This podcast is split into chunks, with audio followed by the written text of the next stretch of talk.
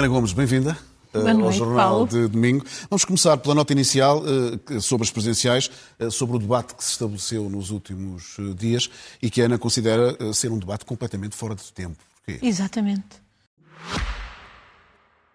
Este podcast SIC Notícias é só um de muitos que pode ouvir no site da SIC Notícias ou na sua plataforma preferida. Os melhores programas de televisão, a opinião que importa e ainda entrevistas exclusivas em podcasts originais. Onde e quando quiser, leve no bolso todas as conversas. Fique a par das últimas novidades em signoticias.pt barra podcast e nas nossas redes sociais. E é por isso que não quero contribuir para esse debate. Porque é fora de tempo. Então estamos a dois anos e meio das eleições presidenciais e antes disso ainda vamos ter eleições, olha, na Madeira, nos Açores, as europeias no próximo ano e já há menos de um ano, as autárquicas e se calhar ainda vamos ter até legislativas, ainda Ainda antes das eleições presidenciais. Portanto, eu não vou dar para esse peditório, desculpe lá. N- Não dá, porque o seu nome também foi focado a dada Não altura, dou, não dou como por isso voltar a ser candidata? Porque acho que é uma distração. Acho que neste momento o que importa é discutir as questões da governação, as questões que preocupam os portugueses, que estão a regressar de férias, os que tiveram dinheiro para, ir, para sair de casa, os que têm em casa, que estão muito preocupados com a situação. E é aí que eu acho que devem incidir as nossas discussões. Eh, Ainda por cima, no momento em que o governo está a preparar o, o orçamento eh, para o próximo ano e em que vai haver uma reunião de Conselho de Estado, enfim, aquela que se, completa, que se completará porque o Primeiro-Ministro saiu para ir ao futebol do outro lado do mundo. enfim, vamos. Está criada a expectativa nesse, nesse contexto. Pois eu acho que importa é discutir eh, as questões, eh, e, antes de mais, a economia. Que a Ana considera que eh, entrou-se num período de estagnação, isso parece que é absolutamente factual, eh, e que estamos a pagar um preço. Que preço é esse? Não sei se eh, estamos já num período de estagnação, mas que há apreensão, há. Porque o principal motor da Europa, Alemanha, está, eh, está em estagnação, está mesmo em estagflação, que é estagnação e, de- e inflação, acima dos 6%. E, portanto, tudo indica que o BCE vai, na reunião de setembro, ainda voltar a, a- a agravar as condições para os portugueses com uma nova subida de taxa de juro. E, e tu- e estamos nesta situação porque eh, não sabemos ainda os últimos dados dos do comportamento das exportações, que foi, foi, tem sido bastante notável, mas eh, sabemos que não houve eh, grandes medidas de fundo e que a grande aposta acabou por ser o, o- o- o turismo e o imobiliário. O turismo são, são dois setores que não dão grande. Eh, não dão grande. eh, não grande- Sustento, sustento para, não dá grande para- perspectiva para de crescimento. estamos perante um êxito. não é? E Um êxito neste económico. contexto também, eh, também me preocupa, porque eh, os fundos europeus que deviam estar a ser, enfim, são a base do investimento público que o governo tem para fazer, e não estão a ser desenvolvidos a um ritmo ade- adequado. Há Olha, uma exemplo, ainda lógica agora foi- estrutural em Portugal, na sua opinião? não, eu penso que justamente não há nenhuma reforma estrutural e não há nenhum sentido estratégico de alteração. Enfim, há aqueles chavões que se dizem ao nível europeu que fazem sentido, mas que têm que ter eh, depois investimento que suporte isso. Por exemplo, o setor do mar, que é um setor-chave para um país como Portugal. Ainda tivemos agora a revelação de que o, o Fundo Azul, que é um fundo para desenvolver a economia do mar em todas as vertentes, quer na vertente, eh, por exemplo, da aquacultura, que tem também um grande potencial até de captura do, do carbono, de, as questões da segurança eh, marítima, eh, os aspectos, portanto, alimentares. Hum, eh, o fundo tem, eh, tinha previsto 32 milhões e só foram, eh, até este momento, desembolsados 8%. Como é que isto se explica? Hum, também eh, estou preocupada com as notícias, por exemplo, sobre a Auto-Europa. E que tem a ver exatamente com aquilo que falávamos do, da, da estagnação na Alemanha. Pelo caminho Na ou pela Alemanha- falta de informação, na sua, na sua ótica? alguma informação. Tudo, pelos vistos, tem a ver com umas cheias na Eslovénia, onde se produziu uma peça que é essencial e, à conta disso, a Auto Europa vai parar dois meses. E, e, e, não só isso pode afetar o rendimento dos 5 mil trabalhadores da Auto Europa, como pode afetar o rendimento de muitos mais, mais 7 mil, que são aqueles das empresas à roda da Auto Europa, que fornecem a, Auto Europa. E o pior é que me parece que uh, a, a, a Volkswagen, que está em dificuldades, como estão todas as empresas alemãs, até de automóveis, até por comparação, olha, com o Tesla e com, e com a, até com a, uma chinesa, B, BID ou BDI, não, não sei como é que é, se chama, uh, estão a vender demais dessas outras marcas na própria Alemanha, uh, a, a, a, empresa dá, dá uma sensação que pode ter a, a vontade de passar a crise para ser custeada pela Segurança Social, porque as medidas de layoff ou até de despedimento dos trabalhadores uh, temporários quer dizer passar o encargo para a Segurança Social. Portanto, esta é uma área, por exemplo, onde eu acho que o Governo tem que intervir junto com os sindicatos, não pode deixar os sindicatos sozinhos.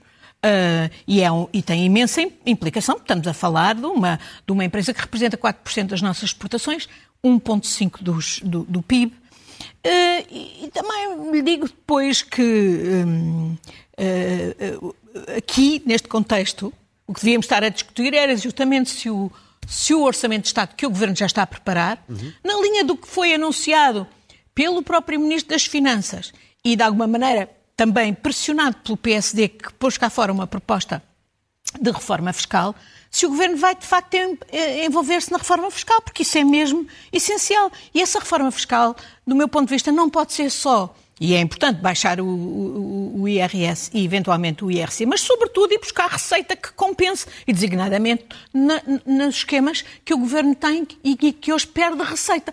Por exemplo, os esquemas de benefícios fiscais que nem sabe o que, é que, o que é que tem e que dá, ou os esquemas de, de falta de controle sobre o dinheiro que é transferido para o offshore, ou, ou, ou, ou outros benefícios fiscais, por exemplo. Um, uh, eh, por exemplo, os que são dados na habitação. Nós sabemos que o pacote, os, o pacote de apoio às rendas é, é outro assunto que poderemos uh, adiante tratar. Eu, eu, eu queria ir precisamente por aí. Eh, em relação à habitação, a sua, eh, a sua opinião, até porque ainda hoje Marcelo Rebelo de Sousa diz que o processo está longe de estar fechado. Não é? Portanto, vai, vai, voltar para os braços eh, de Marcelo Rebelo de Sousa e ele já disse, atenção, que não, não está fechado. Percebe-se, por exemplo, que o governo português esteja a pedir ajuda à Europa e tenha prescindido de 8 mil milhões de Pois, essa é que é a grande questão que a mim me, me deixa perplexo. É que eu não, até nem tenho nada eh, e acho bem a carta que o Governo escreveu à Comissão Europeia eh, e a chamar a atenção para vários problemas que são europeus, designadamente o da, o da habitação, que afeta vários países, mas que nos afeta particularmente a nós, e a, e a responsabilidade aí não é europeia, é de falta de capacidade nossa para tomar as medidas que eram necessárias para não termos hoje este problema terrível eh, e esta crise na habitação. Mas, ao mesmo tempo que o Governo pede apoio à Comissão Europeia para lidar com o problema da habitação, é? prescinde, anuncia, anunciou, decidiu no último Conselho de Ministros, prescindia de 8 mil milhões Sim. no PRR em, em, empréstimos bonificados, muito bonificados. Ora bem, então esses 8 mil milhões não poderiam servir para dar, para financiar programas sérios de uh, construção uh, de rendas controladas ou de sistemas mistos, por exemplo, um programa de habitação cooperativa. A seguir ao 25 de Abril, os programas de habitação cooperativa foram altamente eficazes em resolver os problemas de habitação, que até se tinham agravado por causa daquilo que na altura nós chamamos os retornados, uhum. e, que, e que se pôde resolver com medidas e com, enfim, que o Estado tomou. Um, ora bem, esse tipo de medidas Uh, e que hoje suporiam, por exemplo, fazer bairros, construir bairros inteligentes, ecológicos, com novos métodos de construção arquitetónicos que tivessem em conta os aspectos ecológicos, os aspectos de eficiência energética, de eficiência de água, de eficiência de transportes, etc. Uh, uh, Ana entende os novos aumentos de rendas, por exemplo? Não, a questão. Bom, essa é uma área em que tem que haver, obviamente, o governo tem que retomar Uh, uh, e, e, e, voltar a, a, pôr um travão nas rendas, ao aumento das rendas, como aconteceu neste ano. E por, porque a situação vai ser caótica. E o Governo tem que, obviamente, reforçar o pacote de ajuda às famílias mais carenciadas, a quem dá apoios à renda.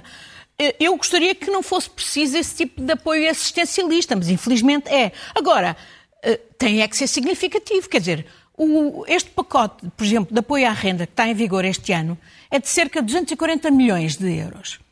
Sabe quanto é que o governo dá em borlas fiscais aos estrangeiros que vieram residir para Portugal? Os fundos imobiliários, sobretudo. Não, nem sequer aos fundos imobiliários. Estou-me a referir aos reformados, ah, okay. que são residentes não habituais, e aos nómadas digitais. O só no ano passado foram seis vezes mais. Estamos a falar de 240 milhões para o apoio às rendas e um milhão, um, mil milhões, mil, mil e quinhentos milhões em borlas fiscais dadas aos reformados estrangeiros que vêm viver para Portugal e que são residentes, têm o tal estatuto de residentes não habituais ou, ou, ou, ou os nómadas digitais. Não, isto, isto, isto não, não bate a bota com a é? perdigota. Eh, eh, aqui, eu já disse aqui, do meu ponto de vista, era preciso, de facto, haver um programa público de relançamento da construção a custos controlados, rendas acessíveis, e, obviamente começando pelo património do Estado, eh, aí o governo não tem um bom uh, o governo vai um ter, bom recorde. Vai ter margem, muito mais margem, uh, enquanto não clarificar o que é que pretende fazer da habitação, na sua opinião? Não, repare, o, é o Expresso que este, este fim de semana tem um artigo uh, que que título é qualquer coisa do género, oito anos de, de, promessas falhadas na habitação. E, obviamente, está-se a referir, a, a referir aos oito anos do governo, dos governos de António Costa. Já antes, na Câmara, ele tinha feito propostas boas e promessas boas de, de por exemplo, pôr 25% do edificado para reabilitação e para a renda acessível e acabou só com 2%. E agora, enfim, eh, ele, este artigo começa com a referência a uma proposta feita em 2015, ou uma promessa feita em 2015, em que o Primeiro-Ministro eh, propunha aplicar, investir 1,4 eh, mil milhões para fazer 7.500 casas de, de, rendas controladas e, portanto, a preços acessíveis e, e bom, só que, pelos vistos, nenhuma. Eu espero que o atual pacote não tenha o mesmo destino, que é grandes promessas, grandes expectativas e depois... Que vão caindo no, no esquecimento. E aqui, claro, o facto de o Primeiro-Ministro não ter procurado consensualizar isto com outros partidos no Parlamento foi um dos aspectos que o Presidente da República chamou, embora ele próprio não tenha feito nada para exatamente antes de vetar, obrigar o Primeiro-Ministro a procurar consensualizar o pacote mais habitação, porque é um pacote que obviamente não vai dar resultados de curto prazo. Pode ter apoios pontuais indispensáveis de curto prazo, como esse de apoio uhum. às famílias carenciadas com as rendas e etc. Mas outros não vão ser de curto prazo. E, portanto, uh, fazia todo sentido que isso fosse consensualizado com o maior leque possível eh, na Assembleia da República. Isso não foi feito. E eu temo que, se isso continuar a não ser feito, é evidente que vai dar protesto ao Presidente da República para a guerrilha, em que obviamente ele está uh, claramente. E essa guerrilha está objetivamente prometida. Tá, oh, oh, Temos de avançar, mas eu não, não resisto a perguntar. Ainda, ainda, dentro deste tema, uh, Ana, hoje uh, Luís Montenegro voltou a repisar no projeto fiscal do PSD, que o PS diz que é nem mais nem menos que uma cópia daquilo que o PS tem projetado para o orçamento Eu não sei o que é que o PS tem projetado, estou à espera de saber. Mas justamente acho que é uma. Não se pode desperdiçar o estudo que Montenegro apresentou, que eh, é bastante uh, detalhado em muitos aspectos, há outros, e eu penso que em muitos aspectos poderia e deveria ser apoiado pelo PS, noutros teria que ser outras soluções. E ir-se mais longe. Como digo, a questão essencial dos benefícios fiscais, de acabar com benefícios fiscais e de controlar o dinheiro que se perde uh, na, na, falta de controle do dinheiro que se vai para os offshores é essencial, porque se se vai baixar os impostos Uh, uh, para uns, designadamente IRC e, e, e, e IRS, naturalmente isso tem que ser compensado pelo orçamento. E a compensação é ir buscar o dinheiro onde ele está, para onde ele vai, que deixamos-lo fugir às pasadas para os offshores. Aí é que o governo, de facto, tinha muita coisa a fazer e podia e devia consensualizar isso com o PS e com outros partidos do, no Parlamento, Deixe, obviamente. Deixe-me eh, mudar eh, de página. Há ou não, na sua opinião, um impasse nas profissões públicas, em especial naquelas eh, que nos dizem mais diretamente respeito. Firma ao SNS, à Justiça, à Educação. Há um impasse ou não? Bom, toda a função pública está a perder uh, dinheiro à conta da inflação, que nunca será reposto. Uh, uh, mas isto é particularmente grave quando não se resolvem soluções, situações salariais em determinados setores em que, em última análise, não é só isso, mas isso também é essencial. Por exemplo, o Serviço Nacional de Saúde, e ainda esta semana o Ministro foi anunciado uh, que havia uma nova gestão integrada, mas eu vi o, o antigo Ministro da Saúde do PS, de resto, Dr. Adalberto Campos Fernandes, dizer que isso já era uma, era uma proposta em que ele trabalhou com o Dr. Franco Cruz quando esteve no governo e que só peca por certa dia e que é uma, uma administração integrada, mas não é uma gestão integrada dos serviços de saúde. E a grande questão aí nos serviços de saúde nós sabemos que são os salários. Médicos, enfermeiros, outros profissionais que vão lá para fora ganhar uh, quantas vezes mais. E é o que está a ser desviado para os privados e a enfraquecer o Serviço Nacional de Saúde. Todos os dias estamos a ver isto. E que isto se passe, de facto, com o governo do PS custa-me, custa-me muito. A mesma coisa na escola pública, embora felizmente tudo, aparentemente as colocações, tudo ocorreu no tempo e, e, certo. Eu, eh, agora, as creches, é evidente que há mais eh, alunos, mais miúdos a poderem ir para as creches públicas gratuitas, é uma medida importante tomada pelo governo do PS, mas ainda sabemos que não chegam e há aí muitas famílias aflitas.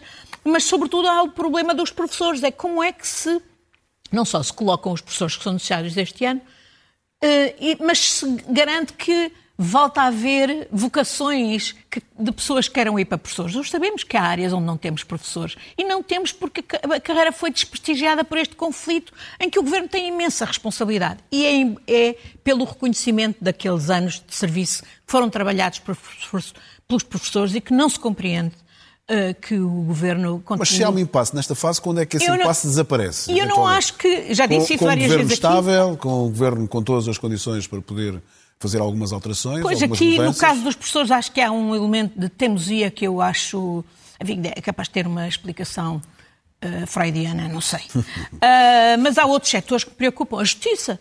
Estamos a voltar, a, voltou a acabar os cheios judiciais e temos outra vez os funcionários judiciais em greve, porque as justíssimas reivindicações deles não foram Uh, atendidas. E com os juízes a serem armadas. colocados na rua uh, por, precisamente devido a, devido a essa questão, não é? E as Forças com Armadas. muito complexos. Temos, temos estado aqui toda a gente a discutir se é preciso ou não uh, recrutar estrangeiros para as Forças Armadas, o que é um absurdo. Se alguém for trabalhar para as nossas Forças Armadas, obviamente deve ser português, deve estar devidamente integrado na cidade, deve-lhe ser dados os meios para integrar. Mas eu, antes de, de, de ir aí, eu quero, eu não quero que isso seja uma desculpa para continuar a esmagar os salários das Forças Armadas e que as Forças Armadas não tenham os equipamentos e o orçamento que absolutamente merecem e precisam para estar uh, aptas para as missões a cumprir. E, portanto, e, e então, se é para ir recuperar, recrutar, pois, antes de mais, uh, suba os salários. Depois, recrutem mulheres. E depois, naturalmente, recrutem todos os que forem imigrantes cá e que têm que estar devidamente integrados. Mas quer dizer, quando nós sabemos, ainda vieram recentemente a público os números de, de, do que tem sido gasto pelo Estado para a integração de migrantes e refugiados, fica-se cabelos em pé. E recrutamento estrangeiro não, a, é facilmente confundível não, com e ainda por cima, quando as pessoas, também, quando as pessoas estão a ser. Porque uma coisa é que, por exemplo, quando estamos a falar de pessoas que vêm dos países africanos de língua portuguesa, ou, ou mesmo do Brasil, mas e os que hoje, por exemplo, mais de 30, cerca de mais de 34 mil que vieram da Índia só no último ano. Essas pessoas precisam de aprender português para se integrarem, tem que haver cursos de português para elas se integrarem e, uh, e naturalmente, uh, uh, quer dizer, não é possível que as pessoas estejam a, a trabalhar, a fazer descontos para a segurança social e não estejam legalizadas. A questão da legalização é básica. Portanto, há, é preciso muito mais recursos para, esta, para este, este aspecto também,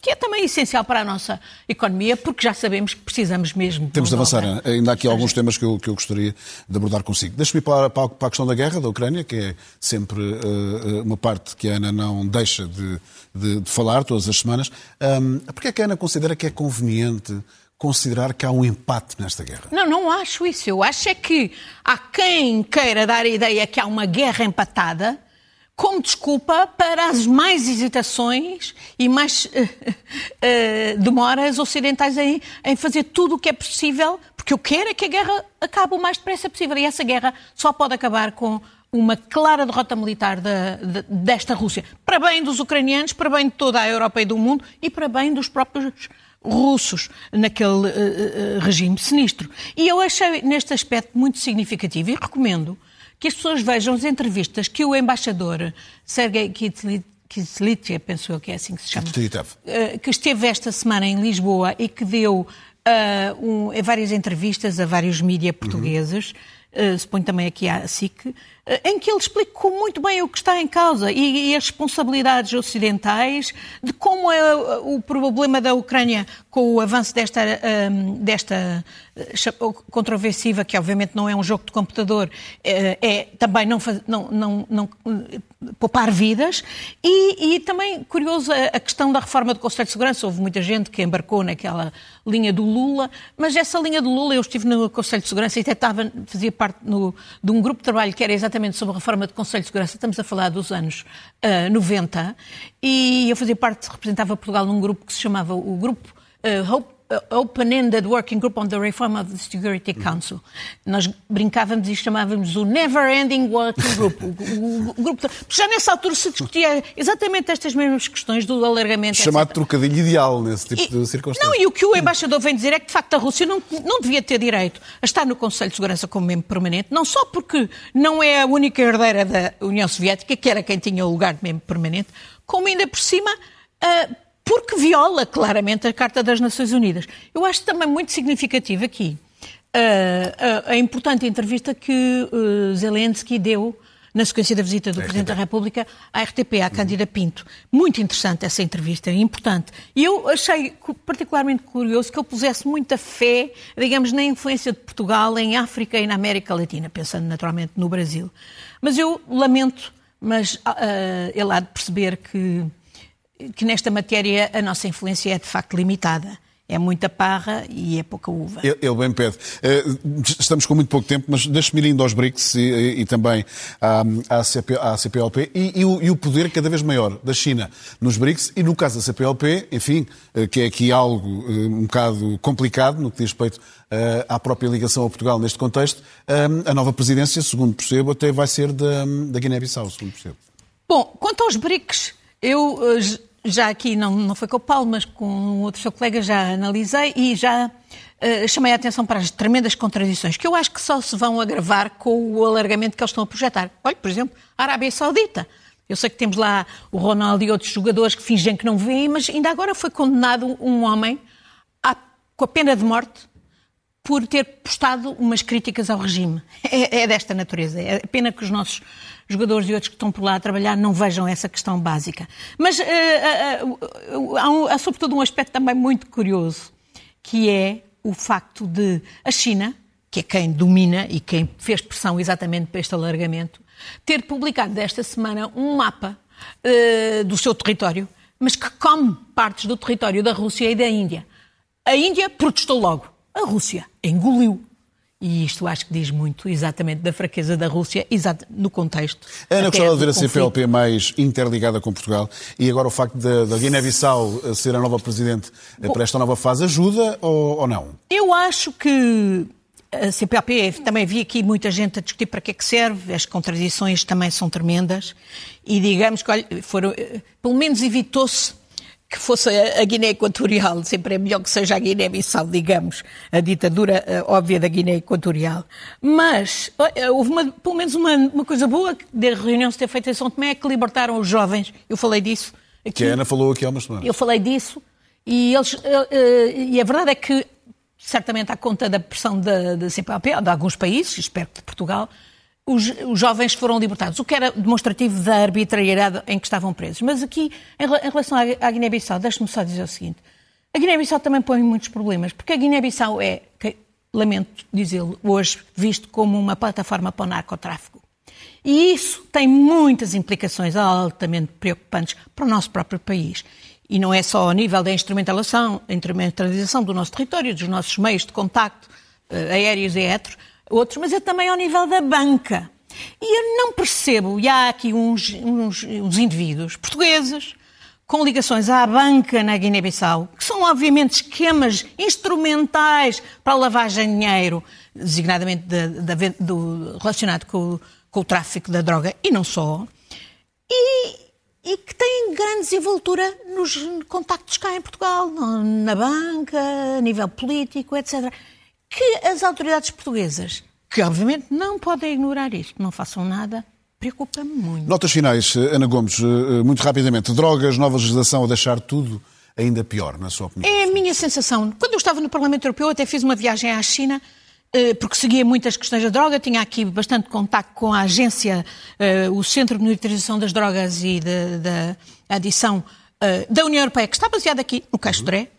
E até fui à China porque um, uh, uh, nós uh, esse centro tinha concluído que a maior parte das drogas sintéticas são fabricadas na China e basta mudar uma moléculazinha que se baratiram as polícias e todos os esquemas legislativos, etc. E eu tenho a sensação, para já, não é saudável que tenham ignorado os alertas do, próprio, do professor João Golão no Parlamento, uhum. quando passaram esta lei.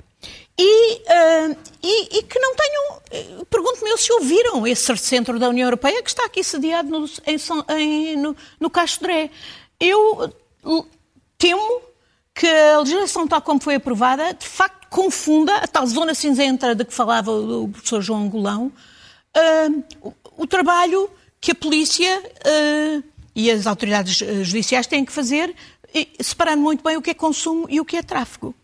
Tenho muita preocupação com isso. E também tenho muita preocupação que o Presidente da República só tenha invocado aspectos constitucionais e levou uma abada do Tribunal Constitucional, que por unanimidade uh, arrasou. Considerou que não havia razão para. Arrasou para as considerações do Presidente da República, não mas não levantasse a questão de fundo exatamente da sanidade dessas políticas. Ana, mesmo para fechar, uh, Paris vai abandonar as trotinetas? E Portugal? E Lisboa? que é que não faz o mesmo? É e Portugal? Se calhar é mais correto dizê-lo. Eu não Sendo que é Lisboa que está o epicentro pequena... das trotinetas. Eu já tive eh, uns episódios que, que quase me passaram por cima umas trotinetes. Já, e já vi, um já tive jovens uh, contundidos na família à conta das trotinetes. Acho que é uma questão essencial de saúde pública. Portanto, a gente gosta tanto de imitar os franceses acho que é urgente. Ana Gomes, muito obrigado. Erradicar as trotinetes das nossas cidades. Por ter vindo ao Jornal de Domingo. Ana Gomes, no Jornal de Domingo. Vamos sair para um pequeníssimo intervalo. Voltamos já para o Jornal de Domingo.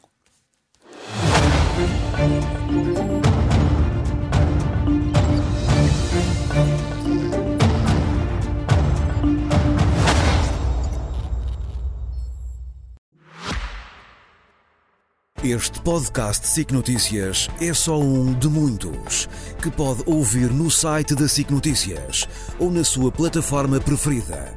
Os melhores programas de televisão, a opinião que importa e ainda entrevistas exclusivas em podcasts originais.